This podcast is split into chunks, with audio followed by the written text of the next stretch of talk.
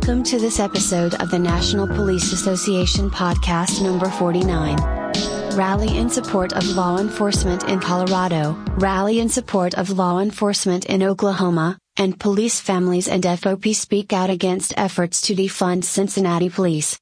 From Parker, Colorado, the Elbert County News reports a rally in support of law enforcement and the All Lives Matter movement took place at O'Brien Park. The Back the Blue rally drew hundreds protesting the defunding of American police departments. County Commissioner Lora Thomas and Mayor Mike Waid were among the guest speakers who took the stage at the O'Brien Park gazebo. Waid showed his support on behalf of the town of Parker and council. Waid reminded his listeners of the good police do in Parker, citing a recent incident when a Parker police officer saved the life of a choking one year old. Randy Corporon, an Aurora attorney and radio host, followed saying it's going to be a lovely, nasty, brutal summer in Democrat controlled cities around this country. Corporon is representing a case against the state of Colorado in its decision to close specific businesses amid COVID 19. We all understand the Black Lives Matter, all lives matter, Corporon said, but we also have to be willing to call out the Marxist, anarchist, Soros funded, domestic terrorist group known as Black Lives Matter who will tear down our history, our civil society and could care less about the men and women and put their lives on the line every single time, Corporon refuted the brainwashing that's going in our schools, in the colleges and everywhere else, and recommended people put themselves in the shoes of their local officer by inquiring about a ride along. Mike Houlihan, a 20 year Parker resident formerly in law enforcement who showed his support at the rally, said people need to be more understanding the police's role in society, they are like the sheepdogs over the sheep, the sheep don't like them because they have sharp, pointy teeth, but without them, the sheep are lost, Houlihan said. Within every occupation, there are always a few bad apples, teachers, scoutmaster leaders, pastors, all. You cannot hold an entire group or population of a specific occupation responsible for the mistakes of a few. People need to be a little bit more forgiving and appreciative of what these people do every single day for them. Cities throughout the nation have already taken steps to reduce the size of or rebuild their police departments. The Minneapolis police killing of George Floyd set off a month of protests directed at police brutality toward black Americans. Gov. Jared Polis signed a bill June 19 requiring all law enforcement in the state to wear body cameras and prohibiting the use of chokeholds as a use of force. Many protesters at the rally event held signs in support of the All Lives Matter movement and a few waved Trump flags. One woman's sign read Defend the police, defund the criminals. I think it's important to defend our police while the rest of the country wants to defund them, and I think we're focusing now on people who don't really need the money, the woman said, criminals right now are getting a lot of attention, and they don't deserve to have that extra money and extra attention. A group of about two dozen people in support of the Black Lives Matter movement arrived at O'Brien Park shortly after the rally began. The counter protesters remained at the fringe of the crowd, never unaccompanied by a handful of people holding signs in support of police and All Lives Matter in front of their own signs. Both sides remain peaceful through the organized part of the rally. Corporon gestured to the group of Black Lives Matter protesters and called them radical domestic terrorists in his closing remarks. Spread the word, wear your Trump hats, be unafraid, Corporon said.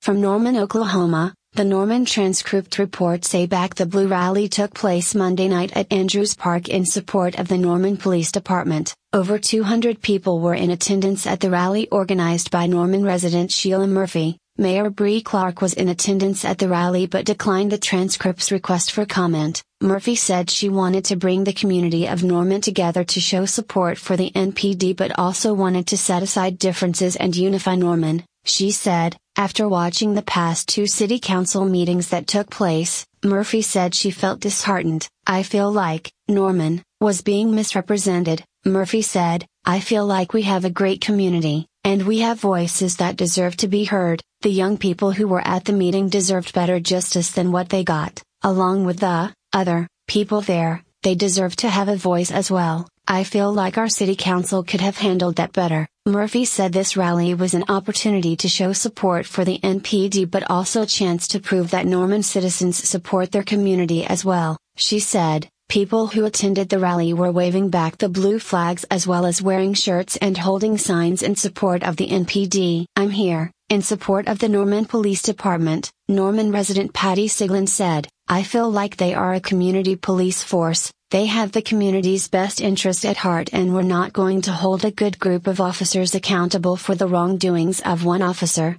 Citizens in attendance at the rally voiced their dismay over last week's city council meeting and the calls to defund the NPD. I thought it was a circus, Norman resident Chris Drag said. I thought it was horribly run and completely one sided. Drag said that he wants to see more support from the city council for the NPD. He said, I would like to see the council back our men and women of law enforcement, Drag said, they are the backbone of this community. Police Sergeant Robert Wasowski said the NPD has received tremendous amounts of support from the community since last week's council meeting. He said, Since the city council meeting last week, we have had a tremendous outpouring of kids bringing signs by and people bringing signs by. In the last week, I've been approached by a number of people who come up and just want to say thank you for doing your job, it's just we don't hear that often enough. Wasowski said, to hear that after the fact that they cut our budget really means a lot. Wasowski said the NPD wants people to tell them what the problem is so they can fix it. Currently the department is trying to figure out where the problem is so police can attempt to fix it. He said,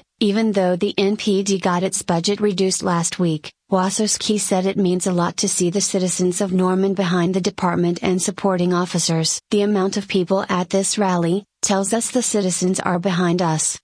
Wasowski said, even though we may have gotten slightly defunded, this tells us that the majority of folks believe that we are doing a good job and we're working a hard job and we're going to continue to be there for them. During the rally, the organizers allowed people in the crowd to come up and voice their opinions and feelings of support toward the NPD. From Buffalo, New York, the Daily News Online reports the New York State Trooper seriously injured earlier this month when an SUV ran into him and two other officers during a protest in Buffalo was released from the hospital. State police posted video to social media of Ronald L. Ensminger being wheeled out of Erie County Medical Center where he was greeted by a line of troopers and other law enforcement officers. Handshakes and elbow bumps followed, before Ensminger received a police escort from the hospital. The video ends with Ensminger sitting next to a banner outside his home that says Welcome Home Ron. Ensminger is a 19 year veteran who in 2018 helped subdue a man who was trying to kill Wyoming County Sheriff Gregory Rudolph.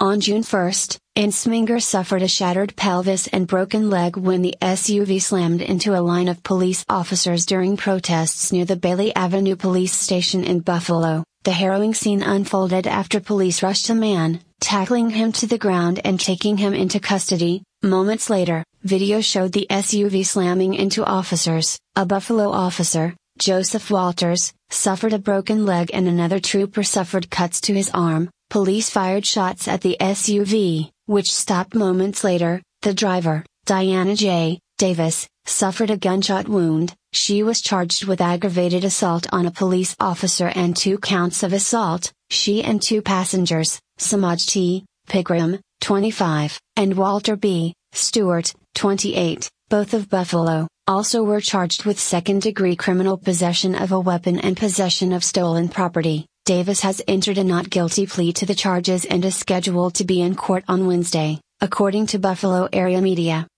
Ensminger suffered a broken pelvis and ribs, he underwent several surgeries and therapy to repair the damage. Ensminger was praised by fellow officers after he helped subdue a man who was attacking Rudolph on Route 238 in Attica on deck 11, 2018. Rudolph was driving an unmarked police car to work that morning when Lynn M. Hall began following him and, eventually, getting Rudolph to stop. Hall attacked Rudolph, who was pinned to the ground by Hall, who had a knife. A Buffalo News delivery driver stopped and helped Rudolph force Hall off of him. Ensminger stopped a short time later and helped Rudolph subdue Hall and take him into custody. Ensminger was off duty at the time. Hall, 49, who was initially deemed incompetent to stand trial, entered a guilty plea June 17 in Wyoming County Court. He will face a sentence of anywhere between 20 and 25 years as part of the plea deal, District Attorney Donald O'Geen said. Hall remains in Niagara County Jail pending sentencing Sept. 17, O'Geen said. From Cincinnati, Ohio, Channel 5 reports during public hearings, Monday evening, family members of Cincinnati police officers called for city leaders to put their support behind the police officers. Gene Margalli's son is fresh out of the police academy and served on Cincinnati's police force for about a week. I have never felt more anxiety, more anguish. I was actually hospitalized last week because I had a panic attack and anxiety attack, Margalli said. She was joined by FOP President Dan Hils, attorney Steve Lazarus, and about two dozen other police family members and supporters. He puts his life on the line daily every single day, said Janine Anaking, whose husband is a longtime Cincinnati police officer. We need our city council and the community not to defund the police but protect the police. The group spoke against the ongoing efforts pushing for police reform and calls to defund police departments. In a council meeting Monday, council members heard more testimony from community members who say some of the police department's funding would be better used in areas of the city's budget. You're putting money into the police department that you're going to have to keep increasing because you're not investing in the community, one woman said, you're not actually eliminating any of the real issues. Hils said the police department has a great relationship in the community and is already as transparent as possible. What we've seen and the families of officers have seen is an absolute dismissal of that by our council members, Hils said. The FOP said policies being proposed by council members go too far. Councilman Jeff Pastor has filed an eight part motion focused on police accountability and transparency, Councilman Chris Seelbach tells WLWT he is in the drafting stage of a motion to ban the use of tear gas and pepper spray by the Cincinnati Police Department. Seelbach expects the motion to be filed this week. He is also drafting a motion that if passed into ordinance would ban no-knock warrants, Seelbach said to expect that filing in the coming weeks, without pepper spray officers will be required to use other tools that will likely create a greater risk of injury to themselves and to citizens, Lazarus said, in the event that an officer is injured or killed because they no longer have access to pepper spray, the FOP will pursue all available legal recourse against those responsible. This news brought to you by the National Police Association. To learn more about how you can help law enforcement accomplish its goals, visit nationalpolice.org.